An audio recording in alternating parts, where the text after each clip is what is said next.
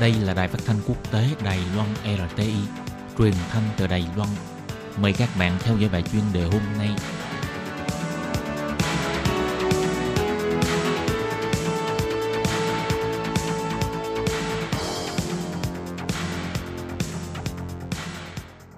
Lê Phương thân chào các bạn, các bạn thân mến. Hoan nghênh các bạn theo dõi bài chuyên đề hôm nay qua bài viết làm tốt biện pháp phòng chống dịch bệnh cho du học sinh nước ngoài trở về Đài Loan. Mùa hè sắp sửa kết thúc, các trường đại học sẽ khai giảng vào giữa tháng 9. Một số du học sinh nước ngoài đã lần lượt trở lại Đài Loan. Các trường đại học đã tích cực làm tốt biện pháp phòng chống dịch bệnh, tránh bùng phát đợt dịch thứ hai tại Đài Loan. Trong thời gian gần đây, tình hình dịch COVID-19 tại Đài Loan tăng nhẹ, chủ yếu là lây nhiễm từ nước ngoài.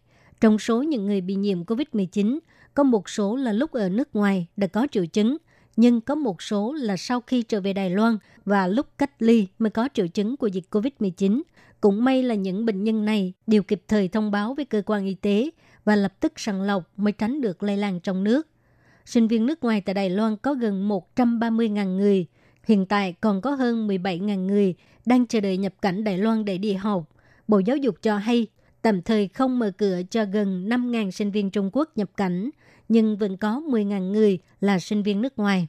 Những sinh viên này có người là đã trở về nước lúc nghỉ hè, bây giờ sẽ trở lại Đài Loan để đi học. Bộ Giáo dục và Bộ Y tế và Phúc lợi đã đưa ra những quy định và các thủ tục liên quan trong các biện pháp phòng chống dịch bệnh cho những sinh viên nước ngoài này. Nhưng làm thế nào để đối mặt với gần 10.000 sinh viên nước ngoài sẽ trở lại Đài Loan trong thời gian gần đây? Quả là một thử thách lớn. Trung tâm Chỉ đạo Phòng chống dịch bệnh Trung ương đã nói rằng, sau khi các sinh viên nước ngoài này cách ly tại nhà 14 ngày sẽ toàn dừng sàng lọc, xác định không bị lây nhiễm mới được đến trường đi học. Nhưng các trường học vẫn rất là lo lắng. Chỉ sàng lọc thôi là không đủ, họ lo sợ sẽ xuất hiện lỗ hỏng phòng dịch. Được biết, cách làm của một số trường đại học ở Trung Quốc đó là sinh viên nước ngoài thống nhất cách ly tập trung tại khách sạn phòng dịch 14 ngày – sau đó trở về trường học lại phải cách ly trong ký túc xá phòng chống dịch bệnh một tuần đến hai tuần. Còn Đài Loan chỉ cách ly 14 ngày và không có bắt buộc là phải sắp xếp cho các học sinh này cách ly tập trung tại khách sạn phòng dịch mà có thể do các trường tự quy hoạch và sau 14 ngày cách ly thì sẽ không có cách ly nữa.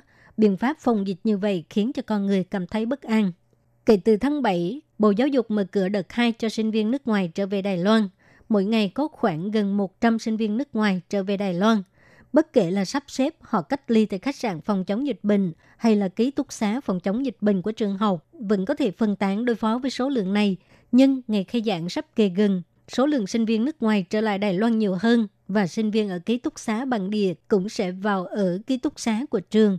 Trường học cũng sắp trở lại nhịp sống bình thường. Nếu xuất hiện lỗ hổng trong công tác phòng dịch thì đó là một gánh nặng mà Đài Loan không thể gánh chịu được. Hiện giờ, quy trình phòng chống dịch bệnh của Bộ Giáo dục và Bộ Y tế Phúc Lợi đặt ra đều là trên văn bản, chưa có tỉ mỉ cân nhắc đến những người bị lây nhiễm không có triệu chứng hoặc là những người có thể bị lây nhiễm sau 14 ngày. Nếu chính phủ đã bắt đầu sàng lọc toàn diện đối với sinh viên nước ngoài, thì có thể suy nghĩ có nên buộc sinh viên nước ngoài tự cách ly thêm 7 ngày trong trường học hay không, để tránh cho những sinh viên nước ngoài này có thể gây nên lỗ hỏng trong phòng dịch Hiện tại, học sinh nước ngoài cấp 3 trở xuống có hơn 2.000 người đã lần lượt trở lại Đài Loan. Mấy ngày tiếp theo sẽ có càng nhiều học sinh cao đẳng. Các đơn vị hữu quan của chính phủ nên có biện pháp ứng phó với các trường học đối với những người chưa được kiểm nghiệm là bị lây nhiễm, phải có cách làm tốt hơn, chặt chẽ hơn và không gây phiền phức về việc học hành của họ. Đối với những học sinh sinh viên, sau khi được xác nhận nhiễm bệnh, nên có biện pháp chăm sóc tốt để cho họ cảm nhận được sự quan tâm của chính phủ Đài Loan đối với sinh viên nước ngoài. Còn đối với việc liệu có mở cửa cho sinh viên Trung Quốc đến Đài Loan theo học hay không, nếu chính phủ có biện pháp kiểm nghiệm và phòng chống dịch bệnh hoàn thiện có thể đề phòng, thì không nên chỉ hạn chế sinh viên Trung Quốc, khiến cho người ta cảm thấy đó là do yếu tố chính trị, chứ không phải cân nhắc từ quan điểm phòng chống dịch bệnh.